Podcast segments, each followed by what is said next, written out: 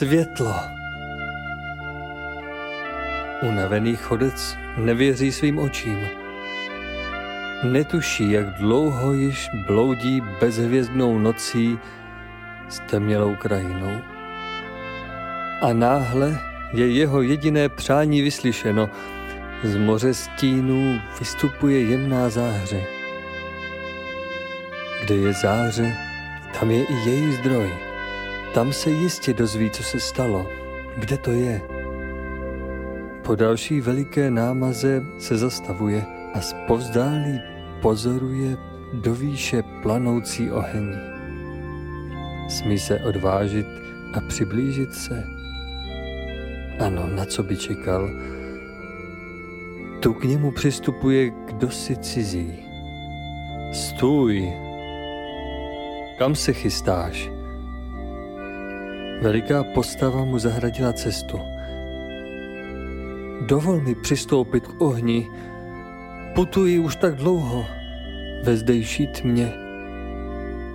Prosím, nechej mne se ohřát a posílit světlem.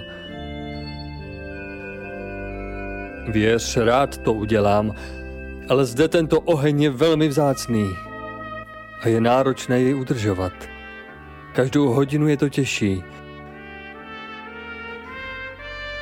Pokud ti vyhovím, musíš mi něco slíbit.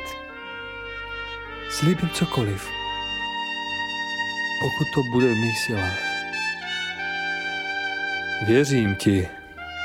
Oheň, který vidíš, nezaložil nikdo z lidí. Nehoří dřevem. Jak vidíš, v této krajině ani žádného dřeva není.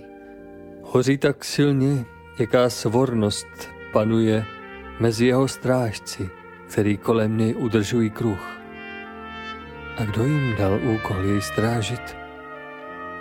Veliká láska k tomu, kdo oheň přinesl do tmy, ve které všichni do jednoho bloudili a zahynuli by. Veliká láska, která je přivedla k poznání smyslu ohně. Nyní si přejí jej ochránit pro ty, kteří jej ještě mohou nalézt. Pověz, kde to jsem. Nacházíš se na poslední hranici světla v krajině mužů. Tento oheň ukazuje cestu. Tvým úkolem, kterým splatíš možnost ohřát se u ohně, je přinést dar ze srdce. Promluvit o své cestě pro posilu společného ohně. Slib mi se vší vážností, že nepřipustíš, aby se skrz tebe k ohni přikradla tma. Tma vzniká z nezralosti a neporozumění. Odlož sobectví, odlož vše, co sebou vlečeš a přijmi světlo a teplo ohně. Vše, co uslyšíš, pak veď dobrými cestami, které budují a staví mosty. Tím oheň vyživíš a splatí svůj dluh. Po odpočinutí si smíš odnést zářící pochodeň a vydat se směrem, který se ti jako zázrakem ukáže. Pak už bude vše na tobě.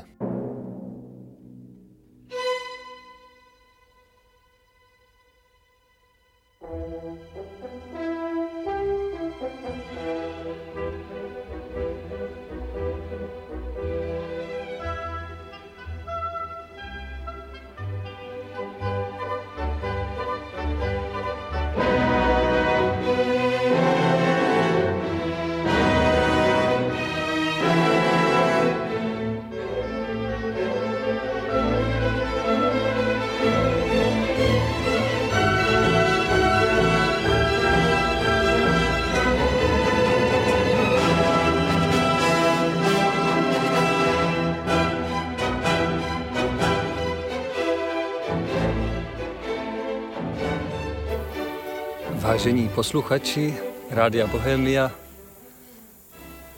vítáme vás při dalším pokračování pořadu hledání hodnot. Možná slyšíte Zpovzdálí nádherné zvuky letní přírody středního Slovenska. A je to tím, že jsme na místě, které nabízí nádherný pohled do dálky, který není zatížen žádnými výdobytky dnešní doby, jen příroda a její život.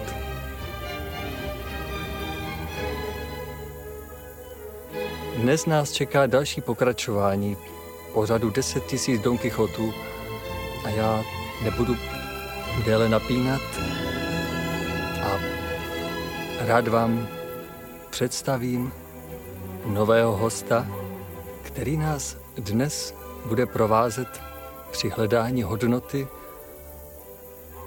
po které touží asi každý z nás. Dovolte mi, abych představil pana Roberta Čundrlíka. Dobrý den. Dobrý den, dobrý den. Ďakujem za pozvání. Pane Čundrlíku, mohl byste nám a našim posluchačům říci něco malinko o sobě?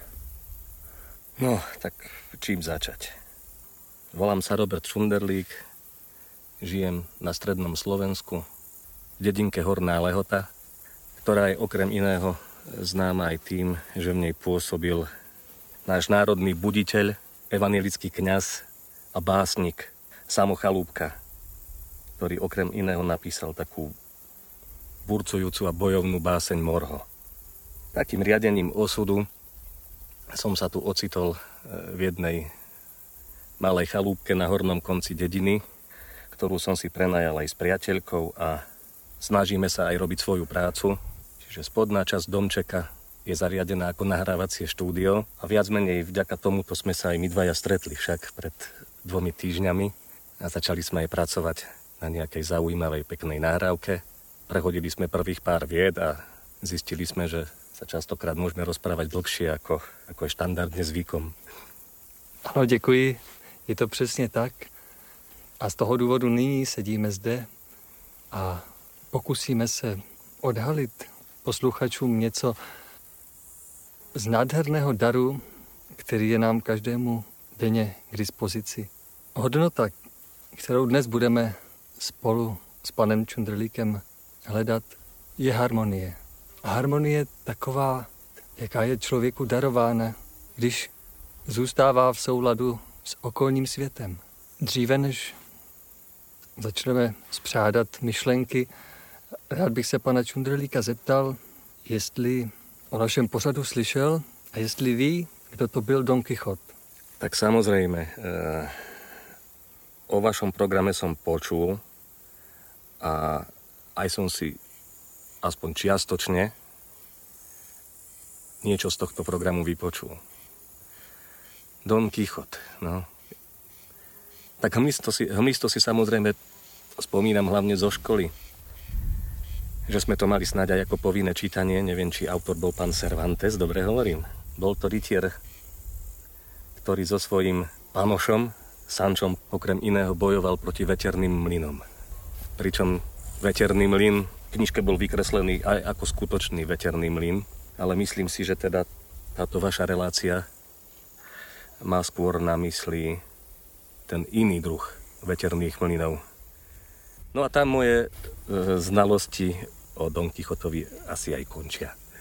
Náš pořad skutečně vychází z přeneseného významu tohoto díla. Jen bych rád doplnil, že Don Quixote se stal rytířem v době, kdy už bylo v rytířství minulosti, kdy už hodnoty, které rytíře dělaly rytířem, nebyly ty skutečné hodnoty skutečného mužství, rizích ctností, ochrany slabších a úcty k ženství, ale rytířství se již posunulo do řady strnulých titulů, které se dědily nebo prodávaly a tím se z něj vytratila veškerá hodnota, kterou mohli nést. Vracíme se k tomuto pojmu rytíř v dnešní době, kdy se opět vytrácí rytířství, ale tentokrát ještě i v hlubší úrovni, než je ta, která je vykreslovaná v tomto románu. Když se dnes kolem sebe rozhlédneme, již není možné nosit meč a štít a zakleknout na prodavače triček za to, že nás chtěl ošidit, nebo někoho vyzvat na souboj, protože promluvil křivé slovo o ženě, která šla proti němu. Dnes se všechno posunulo do úplně jiné úrovně a spoutalo se tisícerými vlákny jemného rozumového tkaniva, ale i přesto jsou mezi námi mnozí, kteří dokážou na tomto poli vyvinout rytířské síly. Dokážou se spojit s prapodstatou rytířského zachvívání, která tkví ve velikých silách vycházejících z úrovní, které nejsou vidět, ale každý ví, že ty jediné jsou opravdové. Myslíte, že muži skutečně odložili své meče a štíty? Nebo že je jenom přeměnili v nástroje, které v dnešní době mají platnost a účinnost? Meč a štít. Si spomínam na svoje detstvo, ako som vždy čakal, či náhodou v televízii sa neobjaví nejaká rozprávka alebo nejaký filmový príbeh, ktorý mi rodičia dovolia pozerať, lebo usúdia, že je pre mňa vhodný. A vždy som čakal, že či sa tam náhodou neobjaví takýto nejaký rytier, ktorý bude jazdiť na koni, bude mať ten štít a bude mať meč a kopiu a prostredníctvom týchto, povedzme si, otvorene zbraní, e, bude sa snažiť pomáhať a brániť slabších a bojovať za spravodlivú vec. No, a či sme to odložili v dnešnej dobe? Svet je plný zbraní. Možno sme militantnejší, ako boli naši predkovia, ako boli všetci tí slávni rytieri a bojovníci za pravdu v minulosti, o ktorých sa ešte stále píše v knižkách a rozpráva sa v legendách a rozprávkach. Ale obávam sa, že tie zbranie, tie pomyselné meče, pomyselné štíty už dávno nepoužívame správnym spôsobom. Takže myslím si, že sme áno, odložili sme meč a štít v tom pravom slova zmysle. Možno, že používame zbrane, možno ich používame aj oveľa viac a častejšie, ako by bolo potrebné. Istotne sme agresívnejší, svet je istotne agresívnejší ako voľa kedy. Ale myslím si, že sme sa spreneverili už dávno tomu správnemu používaniu meča a štítu. Řekněte, jak, jak vypadají zbraně v dnešní době? Jak vypadá dnešní meč a štít? Myslíte teraz naozaj na tej, na tej úrovni zbrojného priemyslu? Asi nie. Ne, myslím na úrovni našeho denodenního působení, protože duch je spojen se silami a s hodnotami. A pokud chce být věrný sám sobě, to znamená svému pánu, kterého neopouští, nechce ho zradit, tak musí v každé době bránit jeho hodnoty, jeho vlajku, jeho znak. Pokud by se spronevěřil, tak až by potom pán jednou přišel, pokud věří, že, že pán stále nad ním je, že má pána, že se jeho pánem nestalo něco méně ceného, tak nebere svůj život na lehkou váhu, ale neustále se snaží být v té službě, chránit hodnoty a působit v jejich síle. Dnes to ovšem asi nejde pomocí středověkých zbraní, ani není chráněn skutečným právem, protože zákon se vzdálil opravdovým zákonům, ale máme v rukou mnohé mnohem ostřejší zbraně, silnější zbraně, kterými se působit dá. A je na nás, jestli si to uvědomujeme a jestli takto působíme. Protože i tyto zbraně mohou být podvázány bočním chtěním, můžou být vygumovány a lidé můžou být odzbrojeni. A když se podíváme na to z tohoto pohledu, tak jaké zbraně dnes vládnou světu?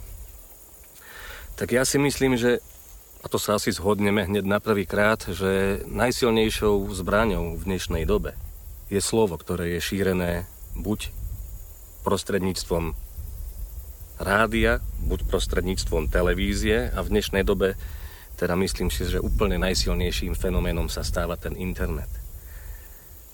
Máme strašne silnú zbraň vo svojich rukách, ktorou sa vie veľmi ublížiť a na druhej strane aj veľmi pomôcť. Na jednej strane veľmi pozbudiť, na jednej strane e, pozdvihnúť až, až, až, e, až k výšinám a na druhej strane zakopať až pod čiernu zem. Mečom v dnešnej dobe by som videl asi mass media. Vy jste to řekl dobře, meč je to slovo. A to slovo může mít v ruce kdokoliv. A může ho používat správně, anebo nebo závadně. Může jim osvobozovat nebo spoutávat, svádět na falešné cesty. Mass media to jsou jenom banditi. Oni chtějí obrat co nejvíce lidí o čas, o energii, o vlastní názor. Potřebují v tom jemném světě myšlenek podporu, aby se svět mohl ubírat určitým směrem, ale někdy ani to ne, někdy prostě jim jde jenom o peníze. Potřebují mít co nejvíc čtenářů, posluchačů a záleží vždycky jenom na, na tom, na každém člověku, čemu popřeje sluchu. Takže řekl jste moc dobře, že slovo je dnes velice silnou zbraní, kterou používáme, ale ten skutečný boj se odehrává v myšlenkách za slovem. Slovo vždycky ukazuje směr, ale člověk může vždycky tím směrem nastavit štít, anebo dokonce ho prorazit mečem. Takže ne vždycky si člověk pomůže tím, že nám něco chce říci, řekněme, protože myšlenky jsou ještě nad tím. Nebudeme asi zabíhat směrem slov, protože dnešním naším tématem je harmonie. Harmonie je všeobsáhlá. To, co vidíme kolem sebe, je určitý druh harmonie. Nevidíme žádné narušení. Je to přírodní harmonie. Člověk ji může narušit, ale může ji i pozvednout. Když například zbuduje něco, co v té přírodní harmonii vytvoří ještě něco krásnějšího, co tu nikdy nebylo. Dnes se však budeme bavit o harmonii v pohledu vašeho povolání. To znamená vaší výzbroje, vašeho meče a štítu.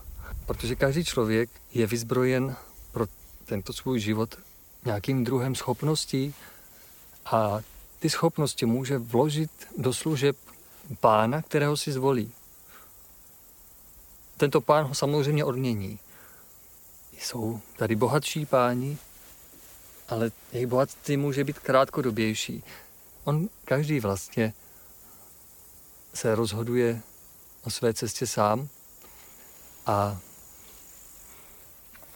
my tedy dneska budeme hovořit o harmonii a požehnání v hudbě. Rád bych se vás zeptal na úvod, co pro vás znamená hudba? Co je to hudba? Proč máme hudbu? Ja si myslím, že nie v mojom živote, ale v živote každého človeka je hudba, nechcem povedať, že nevyhnutná. Možno by sa dalo žiť bez hudby, ale ten život by bol o niečo ochudobnený a, a bolo by v ňom nejaké nevyplnené prázdne miesto. Ja si uvedomujem, že keď teraz obidvaja na chvíľočku stichneme, teraz,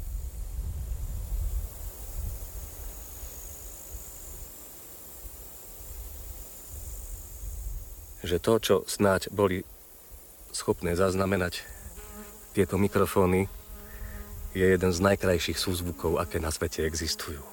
Na tomto našom pozemskom. Tá harmonia tej prírody. No ale človek je bytosť tvorivá, poháňajúca alebo poháňaná tvoriť, v tom lepšom prípade tvoriť niečo pekné a ušľachtilé.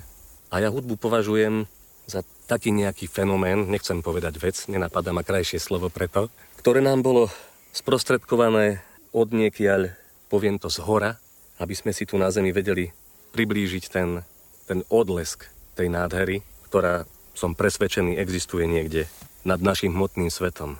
Minule som náhodou natrafil na internete na koncert, klavírny koncert pána Skriabina a prvé, čo mi napadlo, keď som si vypočul pár taktov, že toto konkrétne je pre mňa jeden z dôkazov, že nebo musí existovať, lebo nie je v ľudských silách bez nejakej inšpirácie, bez nejakej múzy sprostredkovať takú krásu ľuďom. Takže aby sme teda nezabudli, že existuje aj niečo viac, niečo vyššie, niečo krajšie, ako to, čo nás obklopuje na tejto zemi, napriek tomu, že je to veľmi krásne.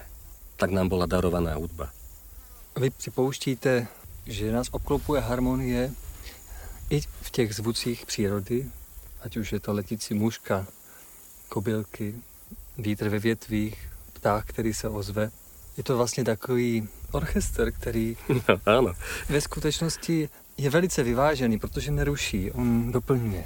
On, je v něm jiný druh harmonie, je to jakási bytostná harmonie přírody.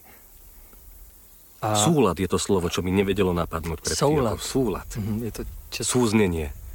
Souznění, ano. Je to přírodní souznění. Člověka naplňuje, posiluje toto souznění. Ať už je u vody, nebo na horách, nebo se prochází loukou.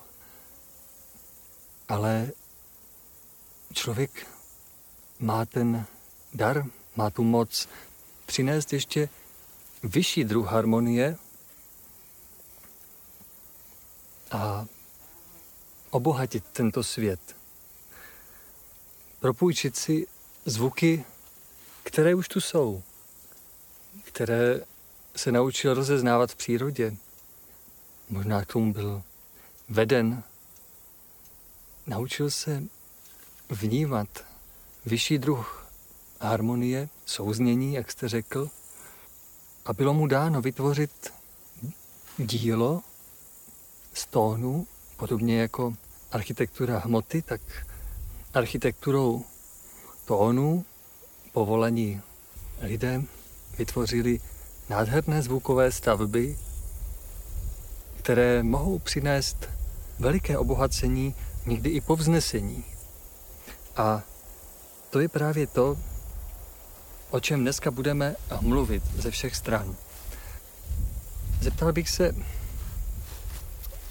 našeho dnešního hosta, jestli věří na léčivost hudby. Ja na liečivosť hudby neverím, ja som o tomto presvedčený, že hudba má možnosť a schopnosť liečiť. Jak je to možné? Čím léčí?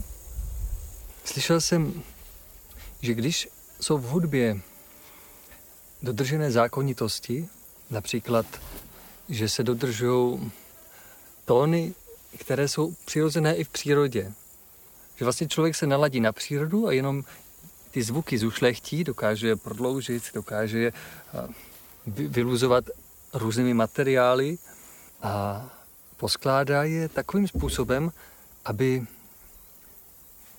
stvořili melodii, která podléhá určitým zákonům, tak v té chvíli na ní tato hudba zpětně působí dokáže ho vyladit do této přirozenosti a jelikož předtím byl třeba rozladěný, jak se říká, něco ho rozrušilo, jeho, jeho záření vlastně mohlo být poškozené, tak naladěním se na skutečně krásnou hudbu můžou být tato záření doplněna a hudba nám může zprostředkovat záchvěvy, o které jsme nějakým způsobem přišli. Vnímáte tento dar hudby? Vnímam ho, ale e, nie som schopný ho nejako plnohodnotne e, prehliadnúť, e, precítiť na tej, na tej vibračnej úrovni. Ja som o tom presvedčený, že to tak je. ale myslím si, že sa už rozprávame o takých pojmoch tej jemnej fyziky na úrovni teda takého kmitania, ktoré je ešte ďalej, ako teda povedzme študujú alebo skúmajú pozemské vedy, že to je, že to je ďaleko, ďaleko za tou hranicou. A nikdy som ku tej hudbe e, nepristupoval tak nejako e, vedecky alebo vedátorsky. Mm-hmm. Že viac menej som to vždy riešil či už pri tvorbe, alebo pri, pri aranžovaní, alebo pri nahrávaní. Vždy to, vždy to beriem skôr z takého nejakého e, emocionálneho hľadiska. A vždy je pre mňa rozhodujúce, či z tej hudby, či z toho zvu, súzvuku na mňa začne dýchať niečo, čo dokáže chytiť za srdce. A možno vtedy, keď to už ja vyhodnotím, že už je to na dobrej ceste, že už sa to dokáže pomaličky priblížiť e, k tomu človeku a nejako ho e, znútra objať, doslova do písmena chytiť za srdce, lebo pri počúvaní peknej hudby ja častokrát ten pocit mám, ako keby nejaká neviditeľná ruka mi na to srdce siahla. Tak možno práve vtedy dochádza k tým dejom, ako ste spomínali vy, áno, čo sa týka toho, toho žiarenia, kmitania a, a doplňovania toho možno chýbajúceho žiarenia, ktoré sme si vlastným pričinením sme sa oň pripravili a nedokážeme teda už s ním nevedome alebo vedome pracovať. Ano, já jsem o tom hovořil, ale jenom proto, aby jsme si, aby jsme našli to propojení, protože to, co člověk cítí, tak často tomu věří, nepotřebuje vidět, jak to je. Prostě to tak je. Ale ve skutečnosti všechno jde i dokázat. Že ničemu se nemusí věřit jenom slepě. A já jsem chtěl teď jenom pozvednout druhý, druhou vlastnost hudby a to je ta léčivost hudby. Protože my se dostaneme za chviličku k druhé otázce a to je zneužití hudby. Řekli jsme si tedy, že hudba chytne za srdce. Dá se říct, že může člověka povznést. Ono se to říká často, ale co to vlastně je? Ja si zase musím spomenúť, povedzme, na prežitie z detstva. Mm-hmm keď sme doniesli s otcom domov gramofón a z obchodu teda zapojili sme to a išli sme si pustiť prvú platňu a bol, bol to nejaký, bolo to nejaké Bachové dielo, ja si myslím, že to bola e, tokata a fuga a ako sme zhasli svetlo, ako sme si to všetko teda vyladili, tie výšky basy a zrazu sa proste e, ozvala tá nádherná nebeská hudba tá harmónia, nádherná, zároveň veľmi prísna u Bacha. A zrazu proste pri počúvaní toho polhodinového diela, alebo koľko má, sme sa obidvaja dostali do takého stavu, že to nebolo ani spanie, ani bdenie, ale doslova do písmena nás to prenieslo niekde do úplne iného sveta, v ktorom sa už nepozeralo e, pozemskými očami, nerozprávalo e, pozemskými hlasmi a obidvaja sme to potom neskôr takto si verbálne E, porozprávali tento zážitok z tohto, z tohto počúvania. Takže mám takúto skúsenosť od detstva a opakovanú odtedy už stovy, stovky a stovky krát som sa dostal ku, ku podobnému prežívaniu e, pri pôsobení hudby. Vnímáte, že to povznesení přináší jenom určitý druh hudby, nebo může povznést každá hudba? Toto je veľmi zaujímavá otázka a musím sa priznať, že som si na ňu ešte nedokázal dať odpoveď. Musím si spomenúť na môjho kamaráta uh, z detstva, s ktorým som sa stretol minulý rok, približne o takomto čase. A po dlhých rokoch mi porozprával svoj životný príbeh, ako sa vyliečil z ťažkej choroby, že mu lekári nedávali šancu a z jeho rozprávania vyplynulo, že v tej dobe, kedy proste už ani odborníci teda a špičkoví lekári e, neverili, že by sa z toho mohol dostať, počúval svoju obľúbenú rokovú hudbu. On verí tomu, že práve počúvanie rokovej hudby mu pomohlo sa dostať z toho a prekonať proste to e, pre neho najťažšie obdobie jeho života. To je zajímavé a slyšel jsem o tom, že, že vlastně každá hudba není pro každého. podobne sa na to pozerám aj ja. E, ja v poslednej dobe si už dobrovoľne v rámci toho, že si chcem nejakým spôsobom oddychnúť alebo teda naozaj cieľene vypočuť hudbu, tak si pustím už iba hudbu vážnu alebo folklor. Člověk se teda musí někde nacházet, aby z toho místa mohl být povznesen. Takže řekněme, že on má někde nějak, nějakou svoji schůdek nebo nějaké místo, kde se nachází, kde je mu dobře. Tam všemu rozumí, tam rostou jeho bylinky, tam mají jeho oblíbenou zmrzlinu. Prostě je to, je to místo, kde je doma. Momentálně svým duchem tomu rozumí, není tam nic, co nechce, protože to vyhodí. A samozřejmě ten vývoj vede vzhůru a vede i dolů. Takže i, i vlastně na tom místě zákonitě existuje určitý druh hudby. Ale to neznamená, že o stupeň výš není zase nějaký druh hudby a nad tím další druh hudby. Člověk, který, kde se vlastně momentálně nachází, tak takový druh hudby mu může pomáhat. Pokud by si poslechl hudbu, která vlastně pochází z mnohem vyššího schůdku, tak by ji nerozuměl a ona by ho vlastně odpudila. Děti, které vlastně se setkají třeba s vážnou hudbou, když zatím poslouchají jenom zpívánky, kdo poslouchá rád rock a vlastně pohybuje se v téhle úrovni, tak ho, by ho léčila vážná hudba jenom pokud by chtěl ji poslouchat. Ale pokud vlastně je naladěný na tenhle, ten druh, samozřejmě rock už je těžká hudba a jsou taky veliké rozdíly. Určitě no, jsou, v každém případě. Jsou, a tady se určitě možná můžeme potom i pozastavit ten dalším pokračování našeho rozhovoru o slovech. Jsou lidé, kteří vnímají právě různé energie. A z určitých nástrojů vychází různé druhy energie. Jsou to vlastně chvění, chvění zvuku, i hloubky, kmitočty, tomu asi rozumíte mnohem lépe než já. A tyto chvění samozřejmě působí na, nějak na člověka. Dokonce působí i na jakési úrovně v člověku. Jeden můj přítel se tímto dohloubky zabýval a dokonce vytvořil určité spektrum, kdy a jaký nástroj působí na jaké úrovně v člověku. Takže tam bylo například vidět, že taková ta klasická kytara působí na, na ty spodnější úrovně člověku. Samozřejmě je harmonizuje, ale i jako roz, rozmíchává jejich energii. Zatímco třeba kostelní varhany působí na vrchní úrovně v člověku. že člověk samozřejmě neprožívá jenom, jenom jedním způsobem život, ale ladí se na přírodu, ladí se na přátele, ladí se na manželství, ladí se na, na své zájmy, ladí se na duchovní zájmy.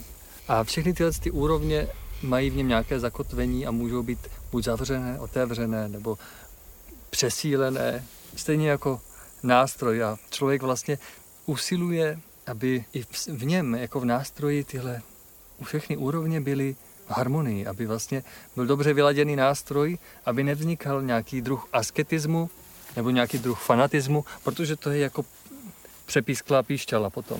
A, a tak to může vlastně... Ale aj přepísklá píšťala má občas svoje miesto. ako, ako nejaký efekt v hudbe proste, alebo na vyvolanie určitého dojmu. Jistě, jistě, samozřejmě, ale to už je potom na tom dirigentovi, tedy na těch vyšších zákonech, že vlastně použijou tu přepísklou píšťalu pro nějaké poučení například. No isté je, že keď sa budem vracať e, nocou z nejakého podujatia, tak si pravdepodobne nepustím Beethovena za volant, lebo skôr či neskôr by to odputalo moju pozornosť a možno ma to dostalo do takého povzneseného stavu, že by som nebol schopný vnímať reálne tú cestu. A v takomto prípade si nosím so sebou aj nejaké to CD s rokovou hudbou, lebo to vtedy mi príde také najlepšie na dobitie tej energie alebo tej baterky, ktorá vtedy teda už tú energiu nejako vyčerpala někde jinde. Ale domov sa ešte treba dostať. Určitě, jak jsme mluvili před chvílí, jsou různé druhy skupin. Záleží, proč skládají hudbu a co ta hudba přináší. Na začátku jsme hovořili o, o vážnosti toho působení skrze slovo a hudba je věc, která slovo nese. Takže ona přinese energii do těch, do těch oslabených částí, ale s tím člověk může ještě přijmout něco navíc, co ho může posílit, ale může mu i uškodit. Tomu se za chviličku asi dostaneme. Myslíte si tedy, že význam, významem hudby je doplňování energie. Dalo by se to tak říci? Istotne aj takto sa to dá povedať. To, čo od hudby očakávam, je odpútanie sa od tej každodennej všednosti. Ja viem, že treba žiť nohami pevne na zemi. Ale keby sme teda zostali stále len tými nohami na zemi, e, možno by nám vrástli do tej zeme a to nie je dobré. Takže pre mňa je hudba jeden z prostriedkov, tak by som povedal správne, ktorý mi pomôže troštičku sa na tú zem tak ako keby povzniesť. Aspoň tých pár centimetrov. A čo je teda pre mňa teda meradlom, že kedy hudba povznáša?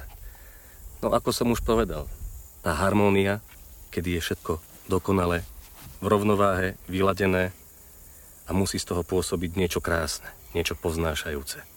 Takže vnímáte rozdíl mezi tím, když hudba doplní energii Áno. a tím, kdy povznáší, že to Áno. není to tež. Ja zase budem citovať môjho už nebojého kamaráta, ktorý sa venoval hudbe, skladal pesničky rokové, písal zaujímavé rokové texty, ale nebolo mu dopriame veľa rokov na tejto zemi. A ten jedného dňa, keď sme tvorili nejakú pesničku, povedal, že vieš čo, pre mňa je pesnička dobrá vtedy, keď sa mi chce buď smiať, alebo plakať, alebo tancovať. Pokiaľ ani jeden z týchto troch nejakých pocitov u mňa nenastane, tak tá hudba je úplne zbytočná a môžeme ju zahodiť. Takže by se dalo říct, že hudba může působit na nějaká mozková centra, kde probouzí nějaký druh emoce? Istotne. Ja si myslím, že vlastne hudba, ktorá nedokáže prebudiť nejaké emócie, ani nie je hudba.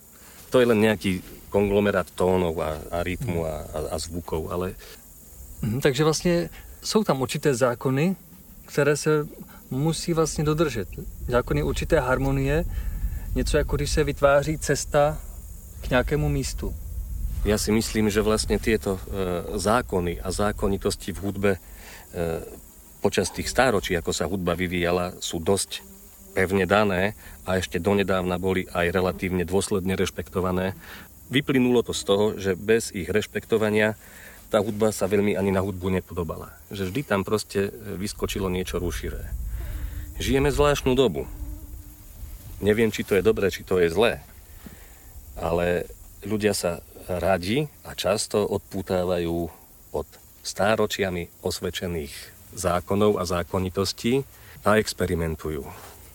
Experimentujú v hudbe a výsledkom toho je častokrát hudba veľmi, pripúzme, že originálna, ale pôsobiaca rôznymi spôsobmi na človeka a častokrát skôr, skôr takými, že má chuť e, vypnúť zdroj, z ktorého vychádza e, táto v úvodzovkách hudba a častokrát teda aj rozbiť. Hej? Že podľa mňa to je dôkaz toho, keď sa začnú obchádzať tie stáročiami spoznávané zákony v hudbe a myslím si, že analogicky ku tomu by sme mohli sa pozrieť aj na stav dnešného sveta.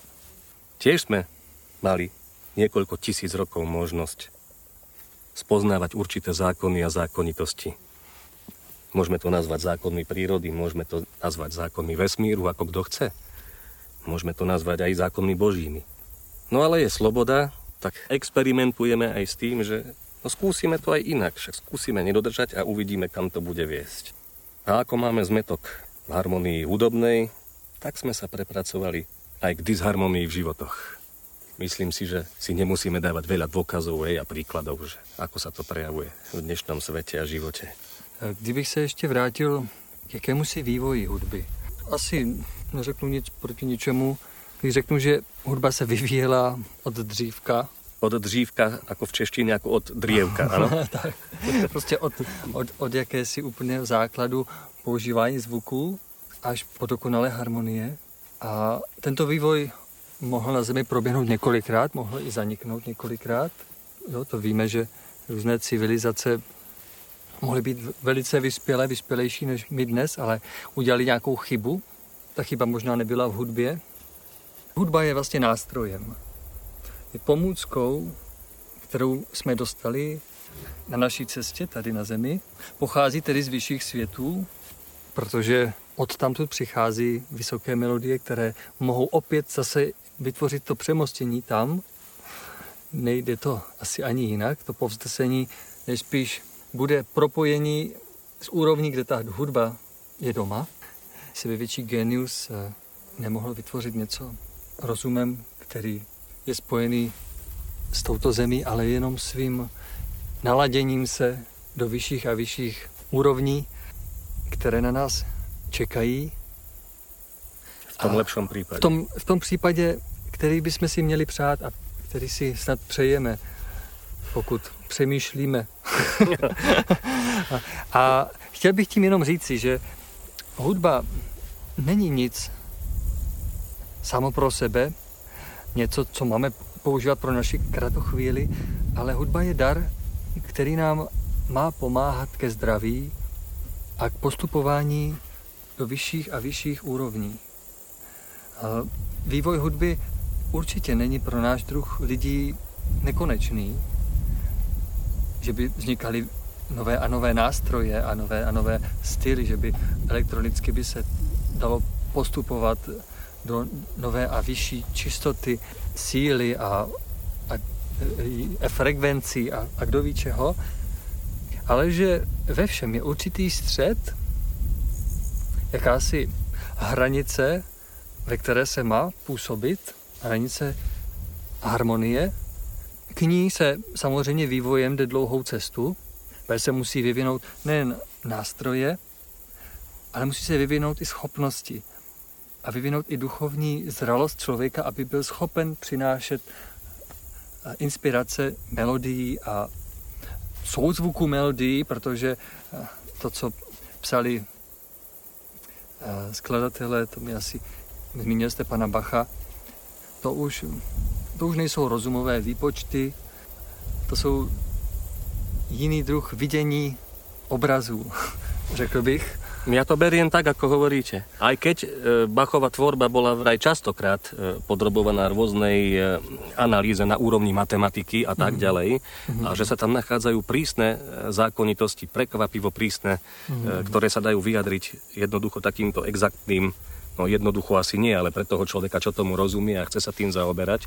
Takže to proste jednoducho a proste sedí úplne tak nejak, že to do seba zapadá aj po tej stránke e, vedeckej, zo stránky napríklad matematiky, keď sa to hodnotí.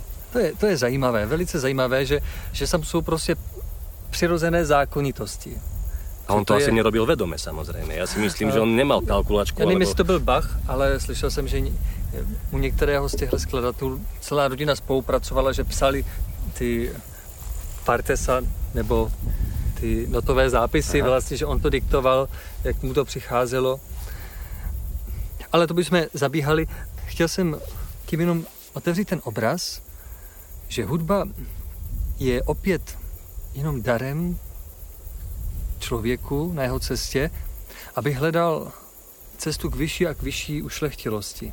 Od těch základních rytmů a tónů a zpívánek, které vlastně děti se učí vnímat, opakovat si a radovat se z nich, přináší jim to radost, tak potom přichází dospělejší hudba, která může přinášet posilu, oslavná hudba a, a pak samozřejmě je hudba oslavná stvořitele. A někde jsem se právě setkal s tímto pojmem, že veškerá hudba by měla být oslavou stvořitele. Jenom tehdy V ní je ta síla, kterou člověk potřebuje na své cestě. Je to vrcholem hudby. Samozřejmě nejde chtít po dětech, aby takovouhle hudbu vytvářejí, poslouchali, nebo... Ale jejich oslava stvořitele je na tom jejich úrovni právě. Když se zachovávají stupně čistoty, myslím tomu ne v provedení, ale v zachyvání například slov. A to se dostáváme právě k druhé části, a tou je zneužití hudby. Konec první části.